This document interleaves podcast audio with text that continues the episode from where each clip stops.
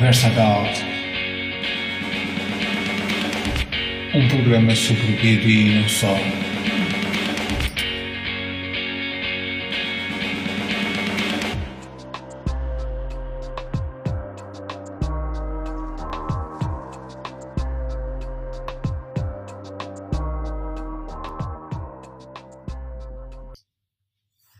Iniciamos mais um episódio do nosso podcast. Desta vez connosco temos o Bruno Caetano. Tudo bem, Bruno? Tudo bem. Olha, hum, podias então falar um pouco da tua relação com a banda desenhada, desde os primórdios?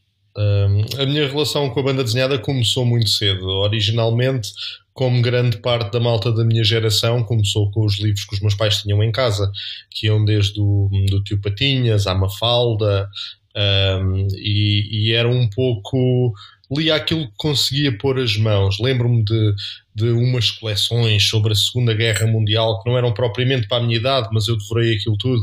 Um, mas não, não tinha acesso um, a muita banda desenhada para além daquela que os meus pais comprava, compravam. Depois é que começaram a surgir prendas de Natal, os Asterix, os Lucky Lukes. Uh, que, por exemplo, logo desde o início, os Tintins, logo desde o início tive os meus preferidos, neste caso, nestes casos específicos, o Asterix sempre foi um, um dos meus prediletos, uh, mas foi só um, um, verão que fui passar uh, o, as férias do verão à casa da minha avó e do meu avô no Algarve, que encontrei lá debaixo das escadas, num espaço que eles tinham lá debaixo das escadas, tipo arcadação, encontrei uma série de livros antigos que o meu tio tinha.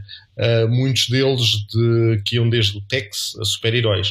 Uh, e, e, curiosamente, uh, o meu, a minha maior paixão começou, eu devia ter pai 8 ou 9 anos, quando encontrei lá um livro muito antigo de BD de super-heróis que tinha a primeira história dos Vingadores. Um, e, e, aí realmente comecei a ganhar um gosto mais pela banda desenhada norte-americana um, e, e, comecei, porque havia uma boa distribuição em Portugal nessa altura por parte da Abril, um, comecei a comprar regularmente, na altura semanalmente, e às terças e às, e às sextas-feiras à, à papelaria lá do meu bairro, a comprar eh, todas as revistas da Marvel e da DC que, que saíam. Uhum. Olha, hum, tu, tu, já tiveste muitas profissões, hum, consideraste um, um, animador, que é a tua profissão principal. Hum, podias falar um pouco de, dessa tua paixão pela animação? Sim, a minha paixão, paixão pela animação acaba por passar, uh, isto é uma coisa que eu tenho em comum com muitos artistas uh, de banda desenhada que eu conheço, passa um bocado pela, pela vontade de contar histórias. Eu animo, uh, ultimamente tenho feito mais produção e realização do que propriamente animação, porque a minha animação é um pouco limitada, resume-se à animação de volumes. Uh, já animei um pouco a animação digital, mas não me sai naturalmente, é uma coisa que, que eu tenho que me forçar um bocado a fazer e, e animação tradicional, aquela desenhada, não consigo de todo fazer porque a minha capacidade de desenhar é super limitada. Um, daí, uh, como contar histórias às vezes uh, requerem técnicas das quais eu não consigo animar, acabo por às vezes dedicar mais à realização e à produção. Um, e como te disse, parte tudo de uma necessidade de contar histórias. Uh, acaba por ser um escape criativo. Um, mas eu, eu tenho sinto-me às vezes um pouco um, entre, entre os dois universos, entre o universo criativo de querer contar uma história e o, o universo das matemáticas e das folhas de Excel de conseguir pôr um projeto em pé. Um, é uma coisa que originalmente me fazia confusão, eu quase que me obrigava a mim próprio a decidir o que é que eu queria fazer, se queria ser mais animador uh, e realizador e menos produtor, mas depois cheguei à conclusão que eu, como pessoa, preciso de ambas as coisas. Uh, as, ambas uh, saem naturalmente, se bem que às vezes uh, a produção é mais fácil ou em certos projetos a, a, a, animação é menos preocupada ou requer menos atenção da minha parte, é mais despreocupada nesse caso. Um, ao nível de, de realização, gosto tanto do projeto e diz-me tanto que me sai mais naturalmente.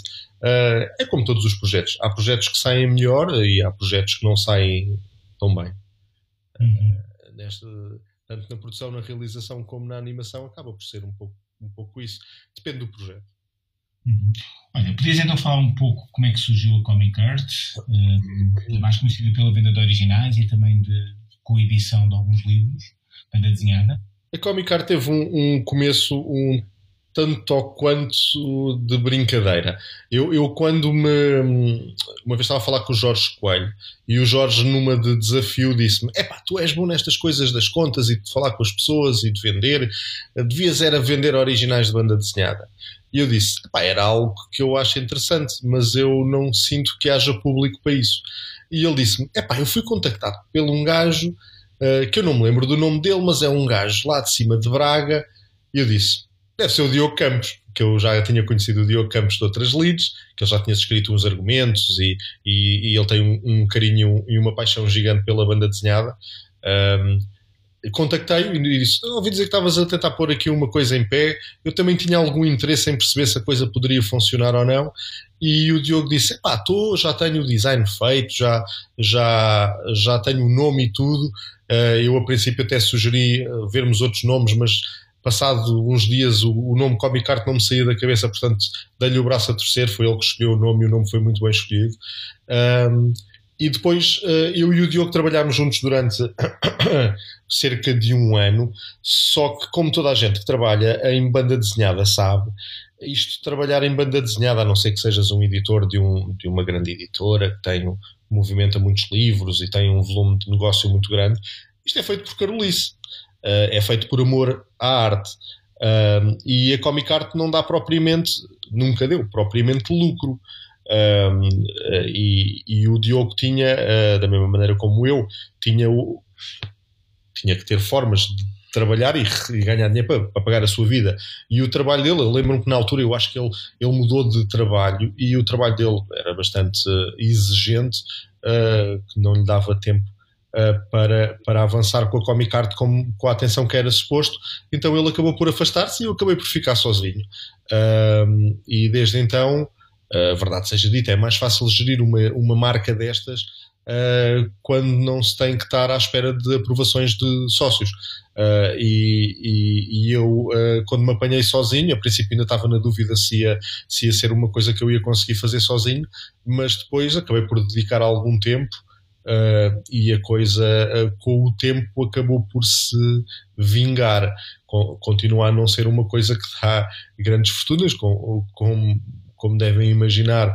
Uh, não há propriamente um grande, uma grande procura por obras originais de banda desenhada em Portugal, mas felizmente, felizmente há alguns, alguns colecionadores que gostam de apostar no talento nacional, que, que têm até autores, neste caso artistas, uh, que, que, têm um carinho especial e, e, vão, vão apostando também no crescimento destes artistas e apoiando-os através da compra de alguns originais. Uh, e é assim que a Comic Art tem sobrevivido. O que acabou por acontecer depois foi quando resolvi dar o passo a seguir, uh, que foi a, a parte da edição. O pouco dinheiro que a Comic Art conseguiu angariar ao longo de dois anos foi todo investido nas edições e, e continua a investir. Uh, a Comic Art é uma empresa que acaba por, por se financiar a ela própria. Uh, eu não consigo tirar um tusto, uh, mas também não é uma coisa que, que não é um full-time que eu tenho. Acaba por ser uh, um, uma aposta a longo prazo. maioritariamente agora com a parte das edições, porque pessoalmente acho que se é para ajudar os artistas fazendo bons livros, uh, poderá ser uma forma de colocar uh, o talento que nós temos em Portugal a vingar não só cá dentro, como talvez lá fora, daqui a uns anos. Estamos a trabalhar nesse sentido. Por... Uhum. Um, como é que tem sido a parceria com o Gifloy? A parceria com a Gifloy é super fixe e por uma razão muito simples. Uh, para além de, do imenso respeito que eu tenho pelo, pelo José de Freitas, por todo o trabalho que ele tem feito ao longo de várias uh, décadas, uh, é uma pessoa que eu, que eu gosto de trabalhar. Uh, é uma pessoa fácil lida porque ele é um gajo que tem uma paixão gigante por banda desenhada, é uma pessoa extremamente pragmática uh, e, e, sinto que estamos facilmente no mesmo passo, uh, o que ajuda. Uh, e quando não estamos, costuma haver a confiança um no outro. E eu acho que isso é fundamental. Uh, quando eu sinto que, que ela poderá não ser a melhor aposta, se ele me disser que é, eu confio no que ele me está a dizer. E creio que já houve provas de que vice-versa também é a mesma coisa. Portanto, isso é a melhor receita para uma boa relação, uma boa sociedade, neste caso. Uh, o nosso objetivo desde o início uh, né, desta parceria é trabalhar única e exclusivamente com autores nacionais, uh, em que começámos de uma forma um tanto ou quanto comedida, um, de uma forma muito.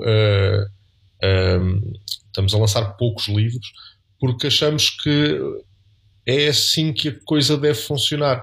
Não vamos editar tudo e mais alguma coisa, vamos editar aquilo que achamos que conseguimos editar bem editado. Que seja um bom objeto, que tenha boa arte, que tenha bom argumento, que os artistas tenham à vontade em trabalhar com o editor e receber feedback e fazer alterações. Uh, e depois, do nosso lado, tentarmos a melhor distribuição possível, uma boa promoção e estamos a trabalhar na possibilidade, já estamos a fazer edições de alguns álbuns em inglês e estamos sempre, e isto agora passa muito pelo trabalho também do Zé e não tanto o meu trabalho, uh, em tentar vender os direitos lá fora. Porque só assim, e toda a gente que, trabalha, conhece a banda desenhada em Portugal, sabe que as tiragens são pequenas porque não há um público uh, que acredite muito na qualidade dos autores portugueses. Ainda há um público que acredita, mas não é uh, tão grande quanto nós gostaríamos. Uh, então estamos a tentar apostar nas edições em múltiplas línguas com parcerias com editoras estrangeiras para que o artista consiga ser ressarcido de uma melhor forma. porque uma coisa é receber royalties de 8 a 10% de uma tiragem de 500 exemplares, outra coisa é receber royalties de uma tiragem de 3 mil exemplares. E, e estamos a tentar trabalhar o mais possível nesse sentido para que todos fiquem a ganhar e, mais uma vez, o, os autores sejam, uh, tenham um retorno significativo que justifique o tempo que gastam à frente de um estirador ou à frente de uma mesa digital, porque isto leva imenso tempo. Uh, a banda desenhada é daquelas artes. Uh, há bocado estávamos a falar de animação. Há muita gente que me diz: é pá, fazes stop motion, isso é de doidos. O tempo que tu passas à frente de, de, de um cenário e, eu, e muitas vezes quem me diz isto é malta da banda desenhada, e eu digo, pá, não. Se acham que o meu trabalho é complicado, eu acho que o vosso trabalho de fazer uma obra de banda desenhada é tão ou mais complicado que o meu trabalho. Uh, porque fazer um bom álbum de banda desenhada e um álbum com algum, algum volume, com umas, imaginemos umas, 70 e, umas 72 páginas, uma coisa assim, ah, requer meses e meses de dedicação e eu não sei se era capaz, porque acho que ia perder uh, o ânimo ali pelo meio, mas é por isso que eu tiro o chapéu quando vejo muitos uh, artistas e, e, autores completos nacionais a fazerem álbuns de 60, 70, 80, 100 páginas, uh, tendo o retorno que têm. É mesmo uma obra de paixão. E, e aí temos malta uh, que, que, dá muito boas cartas em Portugal. Uhum. Olha, poderias falar um pouco da Coimbra. Um projeto extremamente jovem. Eu costumo dizer que é o mais pequeno festival de banda desenhada em Portugal. Um, é um projeto que nós fomos contactados. A ideia originalmente é da Câmara Municipal de Coimbra, um, em que uh, originalmente eles entraram em contato com o João Miguel Lameiras, o meu parceiro nesta aventura, um, que precisavam de ajuda a angariar algumas exposições e pensar um bocado nos, nos autores. Um, contactaram como Comic Art, não como Bruno Caetano. Uh, como eu tenho um acervo considerável de, de pranchas dos artistas que são representados pela Comic Art, uh, é fácil para mim montar uma exposição. Eu também tenho imensas molduras uh, com a Comic Art, porque estamos constantemente a fazer exposições. Então, rapidamente montei três exposições para o festival. Um festival que no primeiro ano, salvo erro, teve cinco exposições ou seis exposições. Uh, e, e, no ano a seguir, a própria Câmara uh, perguntou se nós tínhamos interesse em, em, tratar da parte da programação do festival.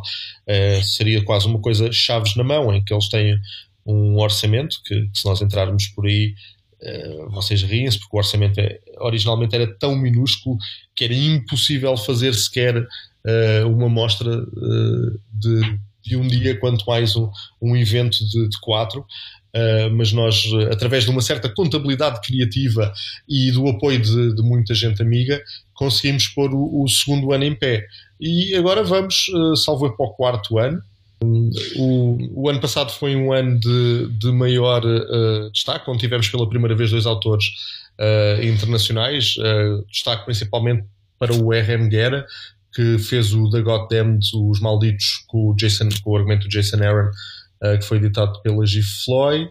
Um, e tivemos também um artista do, do Walter Venturi, um artista do Tex, um, que quem conhece também o Festival da Anadia sabe que o Tex está de, de boa saúde em Portugal uh, e, e, o, que, o que foi também uma homenagem para o aniversário do Tex.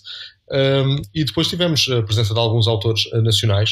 Um, já no, no, ano anterior, há dois anos atrás, uh, em que ainda não tínhamos um orçamento suficientemente elevado para ter autores internacionais ou, ou que nós tivéssemos trazido fora, uh, conseguimos juntar uh, autores nacionais bastante interessantes. Eh, esse ano foi, foi muito engraçado mesmo. Tivemos lá o, o Miguel Mendonça, tivemos o Jorge Coelho, uh, tivemos uh, um rapaz da terra de Coimbra também, o André Caetano, que lançou agora um livro recentemente uh, chamado O Segredo de Lolé. Um, tivemos lá, o tecnicamente é internacional, mas, mas vive cá em Portugal. Tivemos o André Diniz também. Um, temos tido a sorte. Ah, e tivemos o André Lima Araújo também. Um, temos tido a sorte de ter lá uh, autores nacionais muito interessantes. Uh, uma das particularidades que, que temos neste festival uh, é que é do nosso interesse ter autores que só tenham editado livros em Portugal. não vemos muito sentido em ir buscar artistas que nunca tenham editado um livro em Portugal. Nós queremos que o, que o, o festival, de alguma forma, esteja em sintonia com, com, o que é editado em Portugal e com o que os editores portugueses estão a fazer. Um, gostaríamos, se tivéssemos um orçamento desejado, gostaríamos de ter uh, uh, todos, ou grande parte dos editores uh, que tivessem interesse representados no festival, através de autores de obras editadas, mas pá, temos que ir passinhos pequenos. lentamente, acho que o festival se pode-se fazer. Um, se houver interesse por parte da Câmara Municipal de Coimbra, uh, o festival, com o tempo, vai, vai, vai chegar lá. Uh, neste momento, fazemos o melhor possível com o orçamento que temos e, e, e não conseguimos fazer melhor. Uhum. Olha, como é que vês o panorama da banda desenhada portuguesa atualmente e perspectivas para o futuro? Um, vejo com bons olhos. Uh, vejo com bons olhos por múltiplas razões. A primeira razão uh, é que eu acho que de há uns anos para cá tem-se desenvolvido de uma forma interessante. Nós temos um pouco banda desenhada para todos os gostos. Eu acho que isso é o mais importante. Eu uh, falei há pouco que comecei a ler uh, banda desenhada, o meu interesse começou, passou muito pelos super-heróis, mas eu não sou única e exclusivamente fã de super-heróis, nem de banda desenhada norte-americana. Eu por acaso leio mais banda desenhada norte-americana, mas também gosto de franco-belga, uh, também gosto de uh, banda desenhada mais autoral, uh, autobiográfica. Um, não sou muito esquisito. é, como, é como olhar para, para pintura. Ou se gosta, ou não se gosta. Tipo, não, não tem que haver uma razão lógica para se gostar. Ou o livro me diz algo ou não me diz algo. Há livros que eu vejo que têm um ótimo desenho e o argumento até pode ser muito fixe, mas não me diz nada. Até os leio, mas não, não me entram. E eu acho que nós temos tido hum, edições, temos editores para todos os gostos. Acho que estamos bem representados nesse aspecto. Hum, temos editoras, uh, para mencionar só algumas, hum, como por exemplo, a G. Floyd tem feito um ótimo trabalho, com quem eu trabalho também diretamente. Uh, a Kingpin já há muitos anos tem editado coisas uh, de autores nacionais e coisas estrangeiras de qualidade. Uh, temos a Polvo, que tem um catálogo fenomenal e, e sempre publicou muito autores nacionais. temos um, alguns. Olha, temos a Chile com Carne, há muitos anos que publica banda desenhada autoral e, e, e alguma banda desenhada que se pode considerar não mainstream, uh, que edita também não só autores nacionais como autores estrangeiros. Uh, temos uh, newcomers como a Escorpião Azul, que tem editado muitos jovens autores, uh, como a, a Bicho Carpinteiro, que tem feito parcerias entre escritores uh, portugueses e, e, artistas brasileiros. Uh, ou seja, e, e, de certeza que me estou a esquecer aqui de alguns, depois temos projetos como a própria H-Alt, que, que tem editado antologias, uh, como a Apócrifos, que está, uh, também uh, de vento em popa, como tivemos em tempos a, a Zona, tiar o, as edições da banda desenhada em Portugal. de, de há uns anos para cá, eu sinto que têm sido lançados livros com melhor qualidade, com uma, melhor, uma maior preocupação a nível editorial, uh, com uma melhor distribuição. É muito interessante ir a, uma banca, uh, um quiosque, uma banca numa, num hipermercado ou uma coisa qualquer e ver lá livros de autores portugueses. É espetacular. E, e, por exemplo, eu, eu, nesse caso vou dar um exemplo de grande sucesso. Foi o caso do, dos Dog Mendonças, todos os livros que o, que o Felipe Melo tem, tem feito, que uh, quer se gosta ou não, eu tenho muitos uh, clientes, por exemplo, quando eu estou num festival, que estão mais abertos a ler autores nacionais hoje em dia, porque de, começaram a ler Dog Mendonça e começaram a ver que já há banda desenhada mais comercial ou, ou, ou mais de maior entretenimento para pessoal que gosta mais desse género de BD. Uh, eh, o que abriu portas também para outro género de publicações e e para uma maior aceitação pelo público geral. E eu acho que nesse aspecto nós estamos a evoluir muito bem. Um, e, e, acho que isto vai continuar. Uhum. É mais ou menos isso. Ok, agradeço-te muito a tua disponibilidade para esta entrevista. É, eu que agradeço o interesse. brevemente haverá novos episódios.